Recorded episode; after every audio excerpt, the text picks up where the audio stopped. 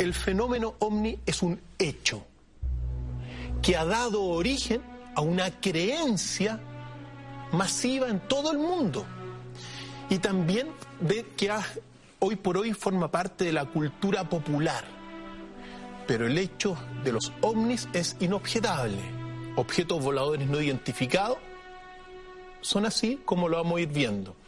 Hay suficientes, suficientes pruebas eh, que avalan la existencia de extraterrestres. Ahora, yo no he visto ninguno. Y si me preguntas, yo creo que la vida inunda el universo.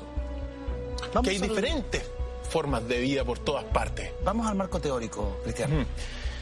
Partamos entonces con el incidente de Roosevelt. Porque el incidente de Roswell que ocurre en julio de 1947 da origen a todo lo que es la ufología moderna. Un incidente tremendamente controvertido donde, como todo el mundo sabe, una nave cayó en Nuevo México, Estados Unidos, se publica en el diario y finalmente esto se oculta, pero aquí comienza el estudio ovni durante mucho tiempo. ¿Qué es lo que sucedió? Y aquí están las joyitas que traemos desde el primer minuto. Se cuenta que cayó una nave donde habían seis extraterrestres y que sobrevivió uno. Pues bien, aparece con el paso del tiempo la famosa autopsia de un extraterrestre la supuesta famosa autopsia de un supuesto extraterrestre que se divulgó masivamente en 1995. ¿Te acuerdas? Perfecto. ¿Ah? Que dio vueltas por todas partes del mundo. son esas imágenes que Estas imágenes es la controvertida autopsia de 1995 realizada por un emprendedor que se llamaba Ray Santilli. Y impactó al mundo, millones de personas lo vieron y se aseguró en ese primer momento que la autopsia era verdadera. Y pasó mucho tiempo, pasaron prácticamente 11 años donde todo el mundo pensó que esto era efectivo. Hasta que en el año 2006, Rey Santilli dice que las imágenes que nosotros estamos viendo son parcialmente verdaderas y que en realidad solamente tiene algunos cuadros de algunas fotos originales. Y que en realidad todo esto que estamos viendo era una reconstrucción ficticia a partir de unas fotos originales. Inmediatamente todo el mundo se le vino encima y dijo, bueno, de pasar a de creer en esta autopsia, se pasó a no creer. Claro y se desacreditó a Santilli y se desacreditó estos antecedentes.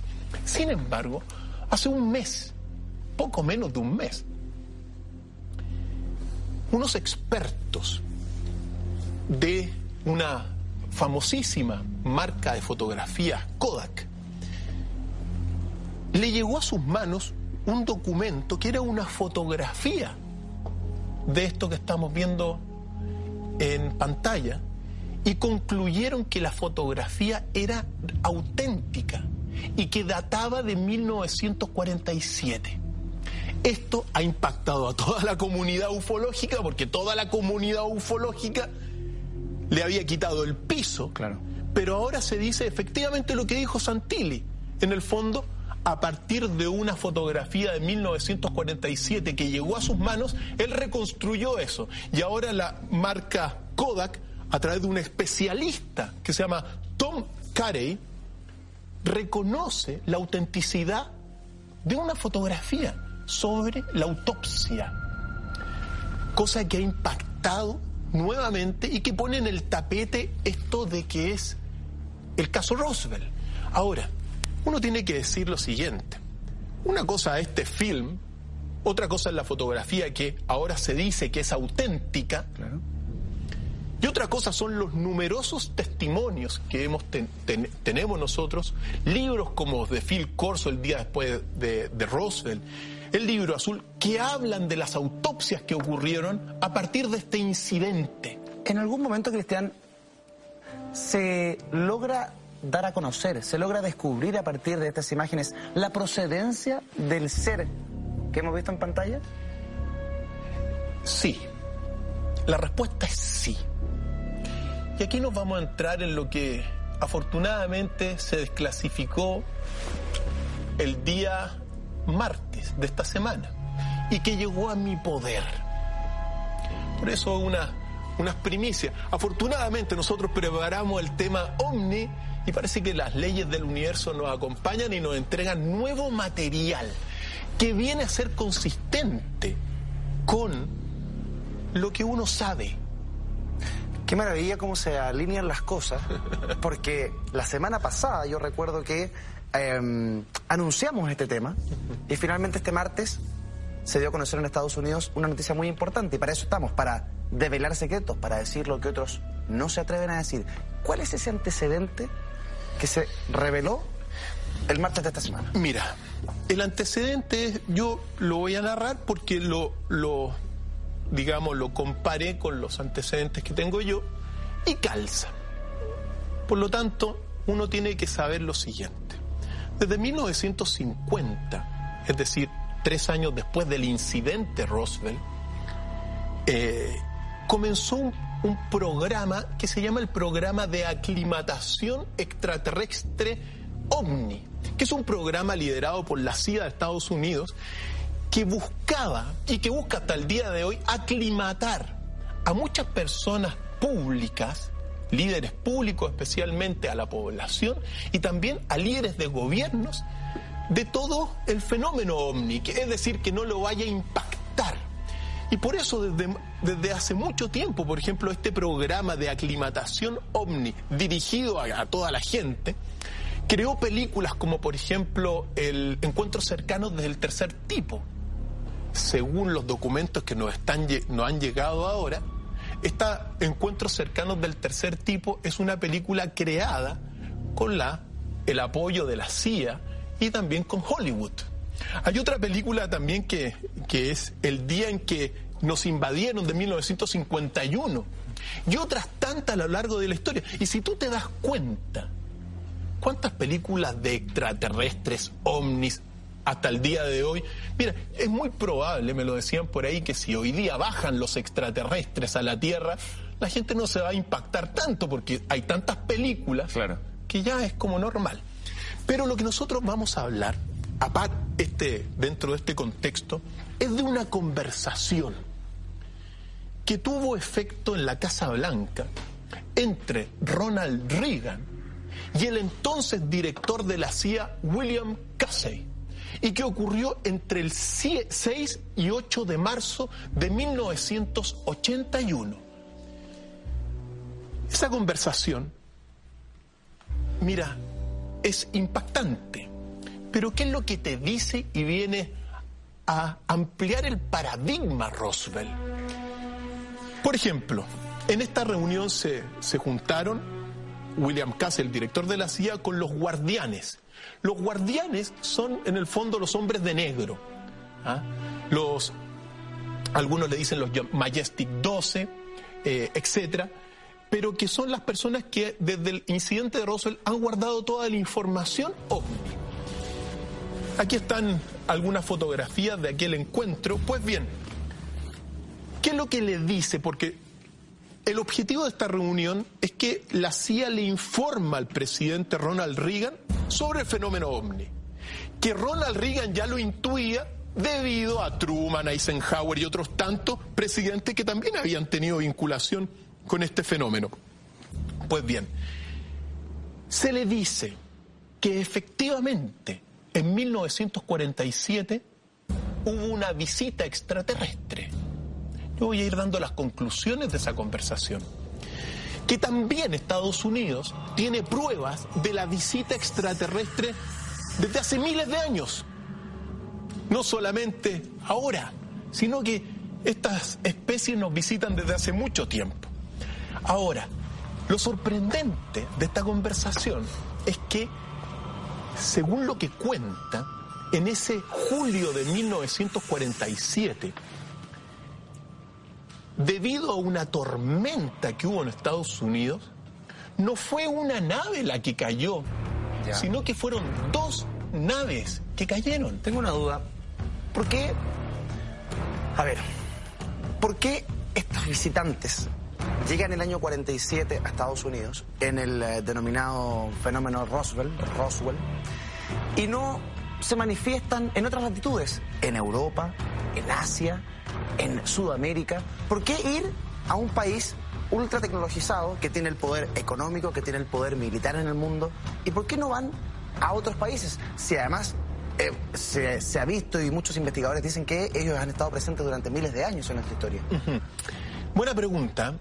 Lo cierto es que, mira, a partir, uno tiene que poner de alguna forma el punto inicial. Hay muchos archivos ovnis antiguos. Es verdad eso. Eh, los llamados alienígenas ancestrales. Nosotros sabemos de estos, de estos datos antiquísimos.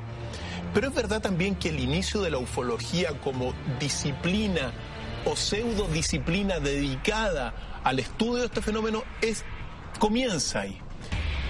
Pero también se han dado en otras partes. Vamos a preparar un, un episodio. Estoy eh, me comprometo, nos comprometemos. Pensando en voz alta. Sí, pensando en voz alta sobre Kapustinyan. Kapustinyan es el Roswell ruso. Ah, qué interesante. Y que ocurrió un año después. Sí, compromiso, por supuesto. Te vamos a cobrar la palabra. Pero por supuesto, encantado. El Roswell ruso. El Roswell ruso que ocurrió en 1948. Un año después. Un año después. Entonces, han ocurrido fenómenos en otras partes del mundo y recordemos al menos a la pregunta muy, muy certera, muy directa, Eduardo, eh, así como Estados Unidos tiene su Roosevelt, la Unión Soviética tiene su Kapustin Yar, donde también conocieron e hicieron contacto extraterrestre. Qué increíble que se vea además en plena Guerra Fría.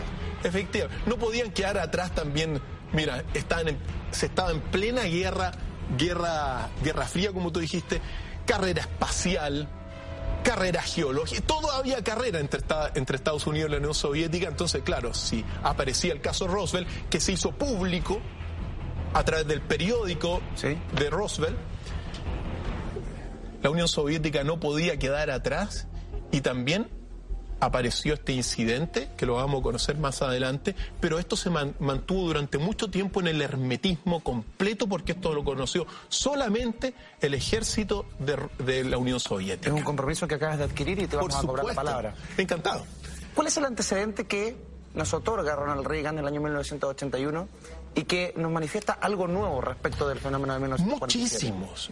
Ahora, estos son, por eso digo, podemos hablarlo porque es consistente con el libro azul, eh, con las declaraciones de astronautas, con las declaraciones de Paul Haler, exministro de, de Defensa de Canadá, con la o sea, es consistente esto. Pues ¿qué dice? Que cayeron dos naves. Estas naves cayeron una en la ciudad de Corona, en California, que es el caso Roosevelt, y también otra que cayó en Datil, que queda al sur de, o sea, en Nuevo México. La de Corona es de California, no. Y fíjate tú, dice que en el caso Roosevelt cayeron efectivamente seis extraterrestres y que uno sobrevivió. Y que ese que sobrevivió, lo cuenta la CIA, vivió hasta 1952. Cuando se hablan de esto, entonces Estados Unidos, según estos datos que uno tiene, eh, este extraterrestre, primero, son totalmente distintos a los seres humanos. ¿eh? Lo único parecido es que tienen dos ojos, una nariz y una boca. Pero, por ejemplo, no tienen aparato fónico, es decir, no hablan como los seres humanos. Se comunican vía telepática. De algo, son, esas son las formas como se comunican. También, por ejemplo, eh, no tienen sangre roja según estos antecedentes. Eh, todos los órganos internos son distintos a los seres humanos gracias a la autopsia que se realizó y que efectivamente, bueno, muchos han dicho que es verdad. Otro, otro elemento, el cerebro de estos extraterrestres, que todos eran iguales, grises en el fondo, eran un cerebro completamente distinto al ser humano, Las naves que cayeron tanto en Vitel como en Corona eran la misma, digamos, eran prácticamente iguales. Este sería, el, esta imagen que estamos viendo, sería el único documento controvertido y polémico porque es así. Nosotros, en la mayor parte de todos estos antecedentes, estamos en una creencia. Pero el, documento, este documento que vemos aquí sería el sexto gris que sobrevivió en Roosevelt. Así son. Esos son los grises. ¿Cuántos miden aproximadamente? Un metro veinte. Son pequeños. Los que, efectivamente, son, son pequeños. También eh, no tenía, estos no tienen ninguna parte humana. Muy importante observar los cráneos ovalados. Los cráneos ovalados es uno de los grandes enigmas ancestrales de estas monarquías antiguas como Akenatón, Nefertiti, los padres de Tutankamón, que todos, y Tutankamón, que tenía el cráneo ovalado. Pues bien, lo estábamos viendo. Cráneos ovalados fundamentales. Por lo tanto, según, vuelvo a insistir, según estos antecedentes recientemente desclasificados, eh, este gris que vemos en pantalla y que vivió hasta 1952, nunca se mostró ni hostil ni se molestó con, con, los, con las personas que, con las cuales interactuaba. Por lo tanto, uno puede sacar una deducción que en el fondo eran neutrales. La neutralidad frente a los acontecimientos también es un signo de evolución. Es decir, estar un poco en un camino medio entre no, no ponerse ni a un lado ni a, ni a otro lado. Un antecedente relevante. Pues bien, según lo que se cuenta, este extraterrestre le enseñó a Estados Unidos la forma de comunicarse con el aparato comunicador que había en la nave.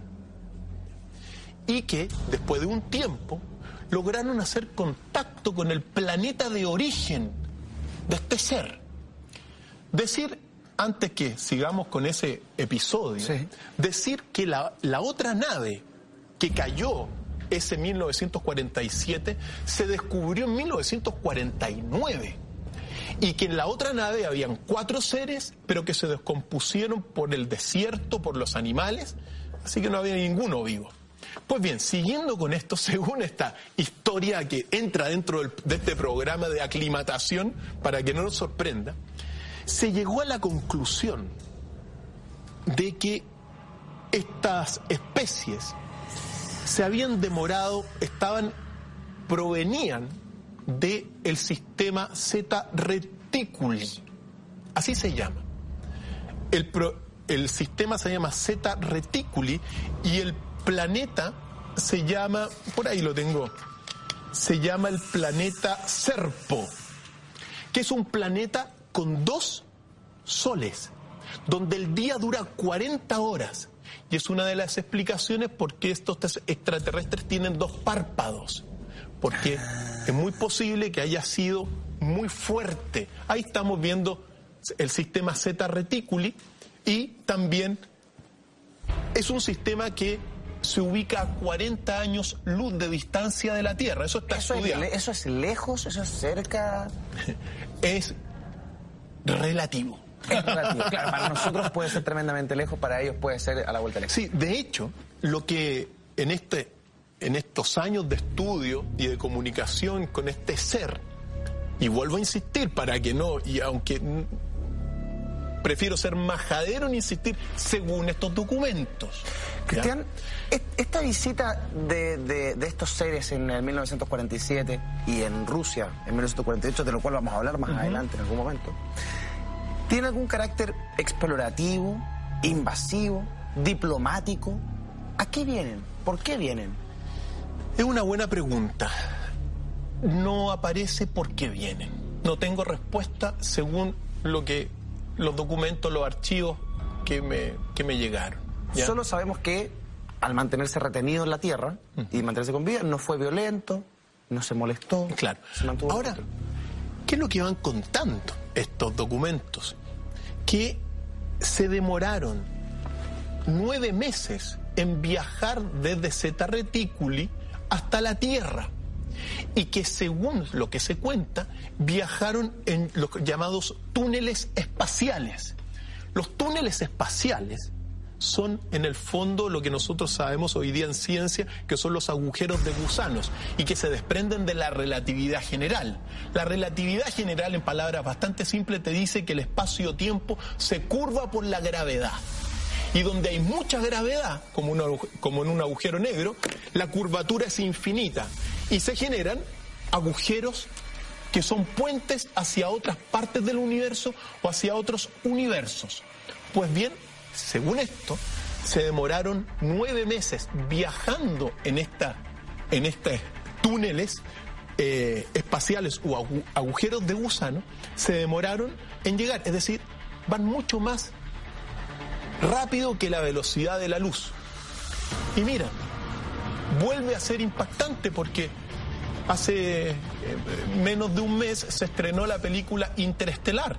Incluso aquí se- se ha- hemos hablado de la, de- hablamos de la película. En la película, que es ciencia ficción, se viaja a través de estos, de estos filamentos Claro, sí. que son túneles de gusanos. Por lo tanto, esos son algunos de los, de los, de los datos. Se concluyó que no eran hostiles. Eso es así. Pero cuando Ronald Reagan le pregunta cuántas especies han tenido contacto en ese 1981, se dice que le, le responden que han tenido contacto con cinco especies. Conocen a cinco especies, pero con una se ha hecho contacto que son los grises. Y Ronald Reagan le pregunta, ¿son hostiles? Y ahí el director de la CIA le dice, mire, presidente, hay que tener mucha prudencia aquí, pero de las cinco especies que en 1981 se conocían, una era abiertamente hostil, según los datos, y que se había encargado durante mucho tiempo de abducir a personas, también a animales, y hacer experimentos médicos y experimentos científicos con los seres humanos. Eso son lo que está diciendo esta cosa. Pero que en general esta otra especie, la que vemos, no era hostil. Ahora, otra conclusión importante que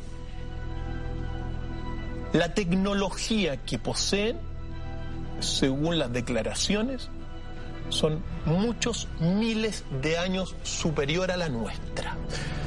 La pregunta tenía yo una. Te vi con una pregunta. Cara de pregunta, sí. para, para cerrar el tema, solo para, no que, para que no nos quede en el tintero, ¿cómo murió, cómo murió este ser de otro planeta que llegó en 1947 y que fue capturado por los humanos? ¿Cómo fallece en Roswell? Mira, no aparece como fallece en Roswell, pero lo que sí que muere en 1952. Ahora, lo para ir cerrando, pero también al mismo tiempo sumamente controvertido, se dice que hubo una misión diplomática, que Estados Unidos hizo contacto con Zeta Reticuli y lograron no solamente una primera venida, que ocurrió en 1964, sino que en 1965 hubo un intercambio entre un extraterrestre de esta especie que llegó a la Tierra en 1965 y que son estas imágenes. Estas imágenes que estamos viendo en pantallas son las únicas imágenes que podrían ser de aquella visita diplomática en 1965 un extraterrestre se quedó en la Tierra y 12 estadounidenses habrían viajado a Zeta Reticuli por 13 años. Eso es lo que cuenta. Para cerrar, por, por decirlo así, tenemos las declaraciones de Ronald Reagan. Si quieres, estas declaraciones de Ronald Reagan las, las señala en una conferencia en la ONU y que son tremendamente impactantes porque el presidente de Estados Unidos, hablando en la ONU, si querés la vemos. Las tenemos como apoyos, de hecho Ronald Reagan habla en inglés Claro. en la ONU en 1987. Claro. ¿Qué dijo eh, Ronald Reagan en, ah, en aquella presentación? Dijo en el fondo, frente a todo el mundo, que uno tiene que estar precavido por una posible, o sea, que el ser, el, el hombre se debiese unir en vez de estar peleando y hace alusión porque a una posible invasión extraterrestre. ¿Y qué pasa si nos invaden? Y es en ese momento cuando lo menciona. Es decir, cuando uno puede, cuando uno ve a un presidente de la República en un escenario como este, y todo el mundo lo puede, lo puede conocer, diciendo y hablando de una posible invasión extraterrestre o de alienígenas, hay dos posibilidades. O está hablando cabezas de pescado, el presidente de Estados Unidos, de Estados Unidos o está hablando de algo de lo cual tiene información ultra secreta. Desde mi punto de vista, es la segunda opción. No creo que un presidente se preste para hablar cabezas de pescado, sobre todo un presidente de Estados Unidos, en frente a la ONU. In our obsession with antagonisms of the moment, we often forget how much unites all the members of humanity. Perhaps we need some outside universal threat to make us recognize this common bound. I occasionally think how quickly our differences worldwide would vanish if we were facing an alien threat from outside this world. And yet, I ask you, is not an alien force already among us? What could be more alien to the universal aspirations of our peoples than war and the threat of war?